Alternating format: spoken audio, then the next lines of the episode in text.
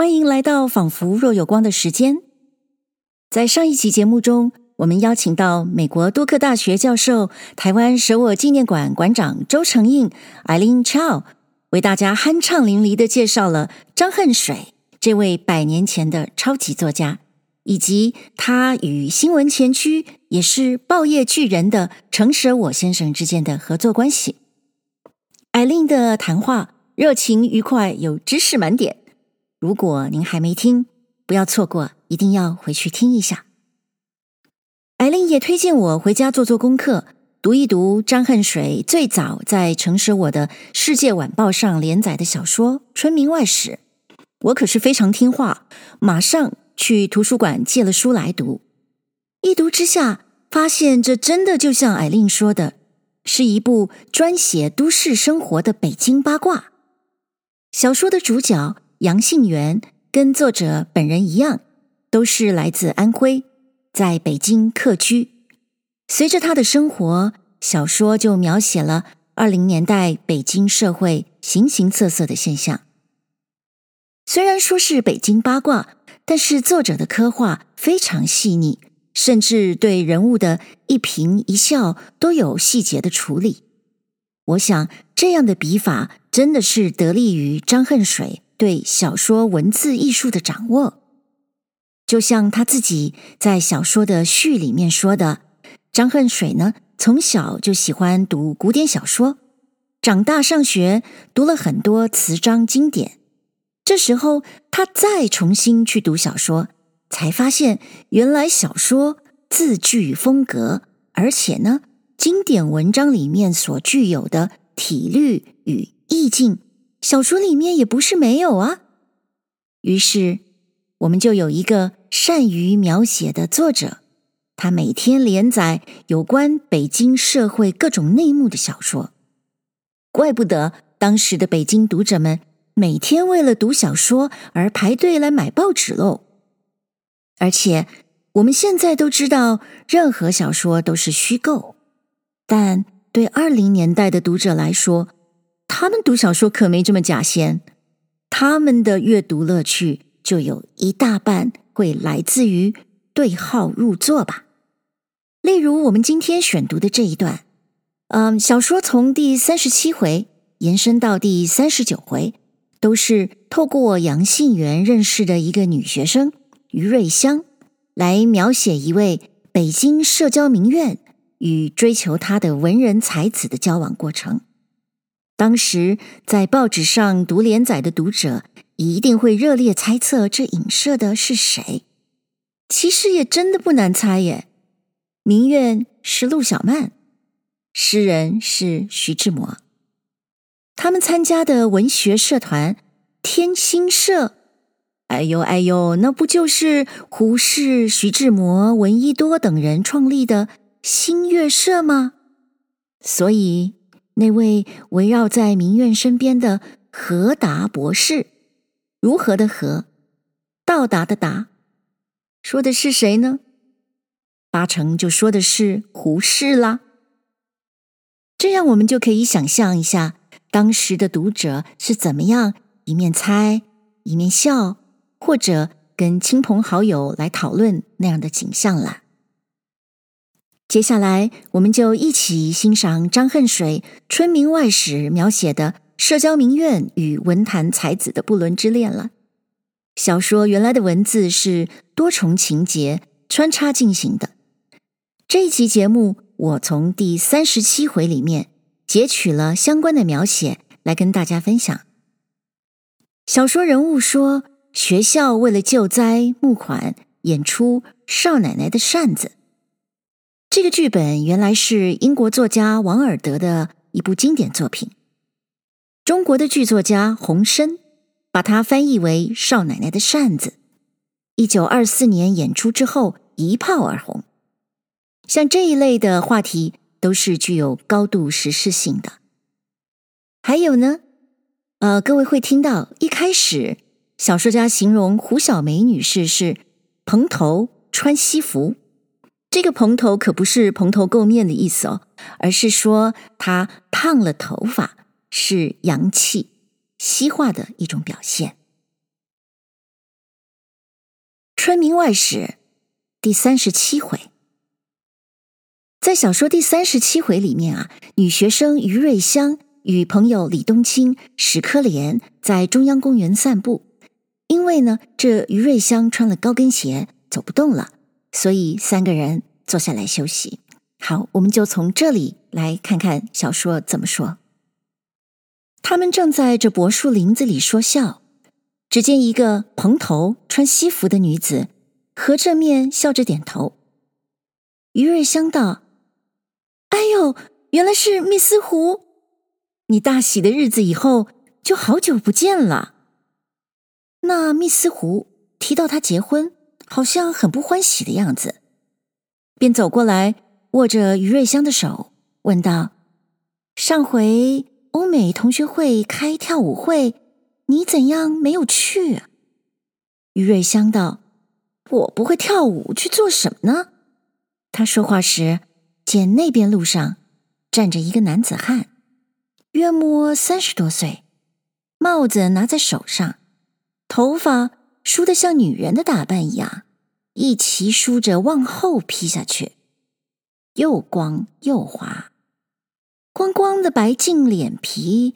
架着一副圆框阔边眼镜，身上穿着豆绿带花的绸夹袍，套着红扣漏纱的单马褂，下面又是丝袜光头鞋。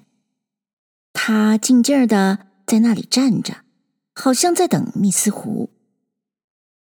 于瑞香向来胸无城府的，便问他道：“哎，路上那个人？”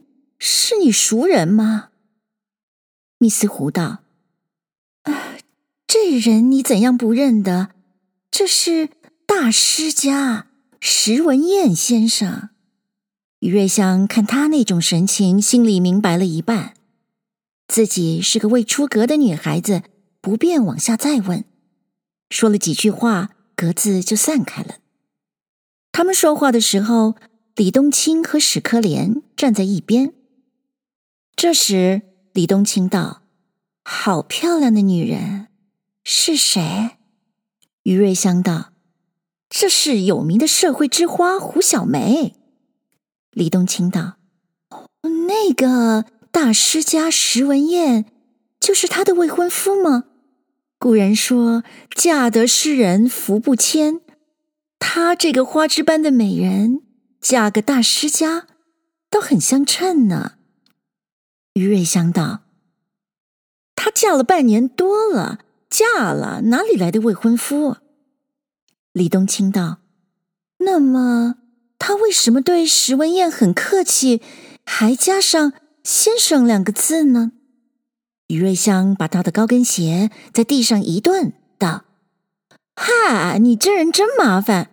她自有她的丈夫，这石文燕是她的朋友。”怎样不应该称先生呢？三人一边说话，一边绕着柏树林走，不觉走到来金雨轩。依着李冬青散散步就算了，于瑞香一定要到茶座里去歇一歇。李冬青、史科连只好依着他。三个人坐不了多大一会儿，胡小梅和石文燕也来了。他们坐的桌子上摆了玻璃杯子、玻璃瓶子，大概是先前已经在这里坐了一会儿的了。胡小梅看见他们在这里，只笑着点了一个头。那石文燕一双眼睛在那大框眼镜里面甩流星一般的乱转，低着头往这边看来。于瑞香他们三人都有些不好意思。只得都避过脸去。坐了一会儿，胡小梅先走了。李冬青带他们会了茶账，也就出了中央公园，到平安去看电影。当他们入座的时候，一眼就看见胡小梅和石文燕又坐在旁边包厢里。石可怜悄悄地骂道：“这男人也是缺德，为什么老盯着人家？”李冬青也笑了，于瑞香也轻轻说道：“石文燕啊，会做几句白话诗，在学生界很有点声名。其实这个人太风流了，不说别的，你看他那一身所穿，哼，照理说这个年头自由恋爱不算一回事，可是人家有夫之妇啊，你老跟着人家不像样子。无论你满口英国、法国，哼，没有这个道理。李冬青将于瑞香身上轻轻一拍，笑道。少说吧，仔细别人听见了。这时电影已经开演了，大家都在黑暗的屋子里面。石文燕、胡小梅两人单独坐一个包厢，自然也是在黑暗之中。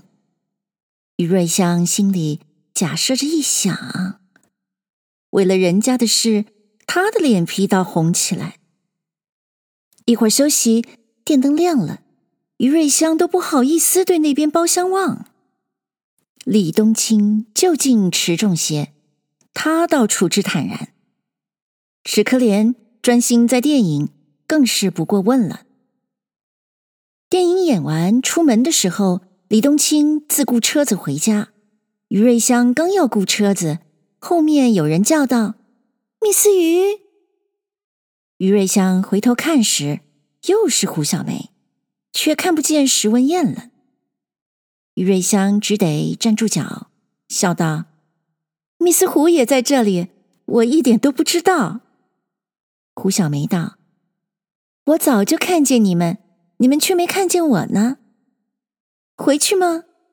我新近搬了家，和府上住在一条胡同里了。我们同路，何不坐我的车去？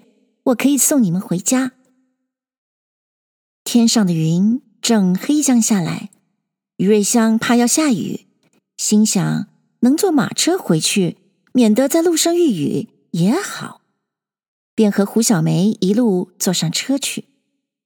史可怜的心眼儿窄，不肯上车，说道：“我还要上市场买东西呢。”头也不回，径自走了。胡小梅原不认识史可怜，他这样闹脾气走了。胡小梅并不知道，所以他依旧和于瑞香同车。胡小梅坐在车子里和于瑞香闲谈，谈到学校的事。胡小梅笑道：“你们的同学又开什么游艺会？”于瑞香道：“是为旱灾筹款，你怎样知道？”胡小梅道。昨天送了一张包厢票到舍下去了，我怎样不知道？于瑞香道：“令尊本来是喜欢做好事的人，这一点子钱自然肯出。那天开会，你去不去？”胡小梅道：“我是没有什么事的，可以去。密斯于在会里做什么事啊？”于瑞香道。他们演少奶奶的扇子，派我做少奶奶呢。胡小梅道：“，怎么这个游艺会也是少奶奶的扇子，那个游艺会也是少奶奶的扇子？”啊于瑞香要告诉他的道理时，车子已经到了自己门口，已由胡小梅招呼马车夫将车停住了。于瑞香和胡小梅道了一声再会。下车而去，胡小梅仍旧坐着车子，一直回家。他的马车一到门口，远远的响了几阵车铃，门房知道是家里马车到了，就站到门口来了。胡小梅一下车，门房就垂手垂脚的站在一边。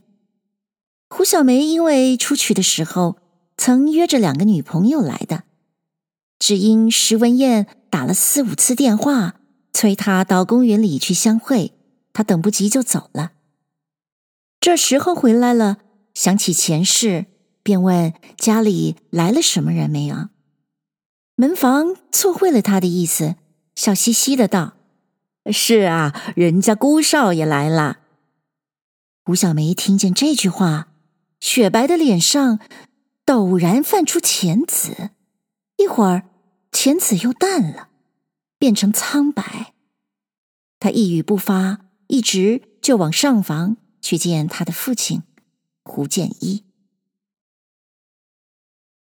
在家里待了两小时，天气已晚了，实在坐不住，便去打个电话。接上了之后，胡小梅问道：“哪儿？”那边道：“天星社。”胡小梅道：“石先生来了没有？”那边道：“石先生没来，何先生来了。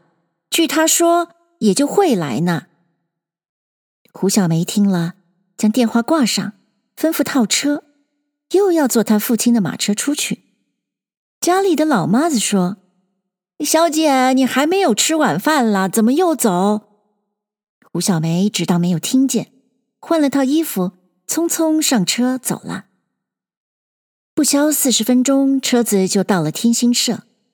门口的电灯通亮，陈列着许多车子。这一来，大概会员来的不少。他一进门，直往小客厅，因为石文燕来了，必然是坐在这里的。谁知他一进去，却空洞洞的，没有人，只得站在一张沙发上坐下。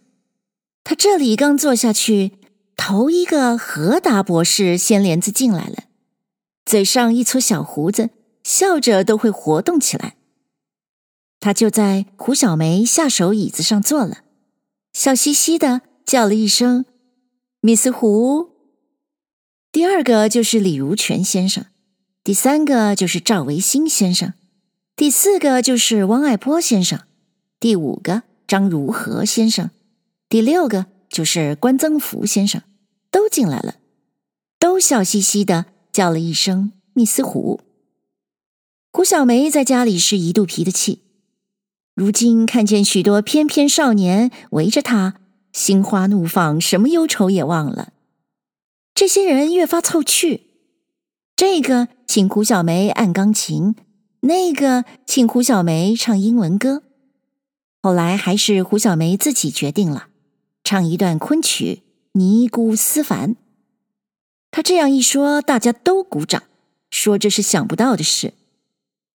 何达先生的博士资格也牺牲了，当起临时听差来，连忙就倒了一杯茶给胡小梅润嗓子，又不辞辛苦的要去请教昆曲的来吹笛子。李如泉拦住道：“啊，不不，我们在这里玩。”用不着他，我来吹，我来吹。胡小梅也道：“何先生，你别忙，就让密斯托里吹笛子吧。”何达一时高兴，不料都碰了这样一个橡皮钉子，只得勉强露着干笑，坐在一边。一会儿，李如泉吹起笛子，胡小梅娇声滴滴和着笛子唱起来。唱的时候，用手拍着桌子打板，脸上带着笑容，眼光一定一闪，斜向个人身上射来，谁也觉得精神恍惚，一句话也说不得。胡小梅将一段昆曲唱完，噼里啪啦又是一阵鼓掌，也不知什么缘故，这一段思凡唱起胡小梅的心事来了。他一点也按捺不住，起身就走。这许多人虽然还想留他多玩一会儿，但是都知道他的脾气最骄不过，只好由他去了。偏是这样巧，胡小梅去了没有五分钟，石文燕就来了。她一进来就到小客厅里去，这屋的前后两边门都垂着帘子。空气不很十分流通。他坐在绿色的沙发椅上，靠着鸭绒的椅垫，忽然闻见一种香味。他仔细一闻，不是檀香，不是麝香，不是花香，却是美人身上的脂粉香。石文燕是一个谈爱情的人，又是一个心事风花雪月的诗家。这种香味一触到他鼻子里去，他还有个什么不明白的道理？他料定胡小梅一定到这里来了。这种香味就是他身上落下来的香味，还未散尽。旧诗上不是说的有“重帘不卷留香久”吗？这时，何达先生进来了。他看见石文燕一人坐在这里发呆，问道：“你又在这里做什么？要作诗吗？”石文燕道：“我问你，密斯湖刚才来了吗？”何达道：“来了，他的昆曲越发进步。”石文燕道：“你怎么知道他的昆曲有进步？”何达道。刚才他在这儿唱一段尼姑思凡，字正腔圆，的的正正是昆曲，一点儿不含糊。石文燕见他夸奖胡小梅，心里也是好过的，不觉得微微一笑。何达道：“她这样一个花枝般的美人，又能唱又能舞，真是解语之花。我们天心社里有了她。”真是出色的很。石文燕见他越夸奖，笑嘻嘻的说不出所以然来。何达道：“我想我们社里一定有几个人的心被他燃烧着。”石文燕微笑道：“虽然有许多人的心被他燃烧着，我想也只有一个人被燃烧的最厉害吧？你猜？”这人是谁？石文燕说完，含着微笑，静等何达博士满意的答复。何达道：“这没有别人，一定是李如泉。”石文燕很不以为然，勉强问道：“你在哪一点上看出来的呢？”何达道：“这有凭据的。刚才密斯湖唱思凡。”就是密斯托里吹笛子了。石文燕一听这话，心里一阵难过，两眼发直，说不出话来。何达见他晕了过去，也慌了，连忙问道：“怎怎怎样了？”说着，用手摇动他的身体。石文燕半晌才说出一句话，说道。我的心弦动了，和这才知道并不要紧，不然何以出口成章，还没有改掉诗人的图属呢？那边屋子里的人，男男女女会员，听见何达博士那样急切呼唤，以为这边出了事情，都跑过来看。只见石文燕、何达好端端的坐着，并没有什么事。大家以为何达博士又是在心理学上有什么心得，故意叫唤起来试他一试，看看成绩如何呢？也就不说什么。何达博士明知石文彦是醋气攻心的毛病，当着李如泉在这里不便说。石文燕本人看见情敌，满身都是不好过，更不愿说什么了。这一场事也就含糊过去。到了次日，石文燕换了一套新鲜颜色的衣服，特意跑到胡小梅家里去探听她的口气，看他和李如泉究竟有什么关系。这胡宅虽不是一个十分开通人家，因为胡小梅的关系却完全解放了，只要是胡小梅的朋友，无论男女。一律欢迎，唯有那些不懂交际的车夫和听差的，看见胡小梅的男朋友来了，便互相私议，说道：“哈，这还不来啊？来了，大客厅里一坐，足喝足吃足乐，还有齐齐整整的小姐儿陪着，反正啊，比打茶围强。”有的又道。他们就是这个心眼儿，你不听见他们车夫说过吗？来上了，天天上这儿打白茶围啦。又有人说道：“这个年头我就是这么一档子事，养了大姑娘正经儿婆婆家不去，乱七八糟的胡搅，这倒是文明自由。哼，我的侄女儿，我哥哥要送到义务小学去，我就为这个反对。这种论调吹到石文燕他们耳朵里去，也不免好笑，当然不放在心上。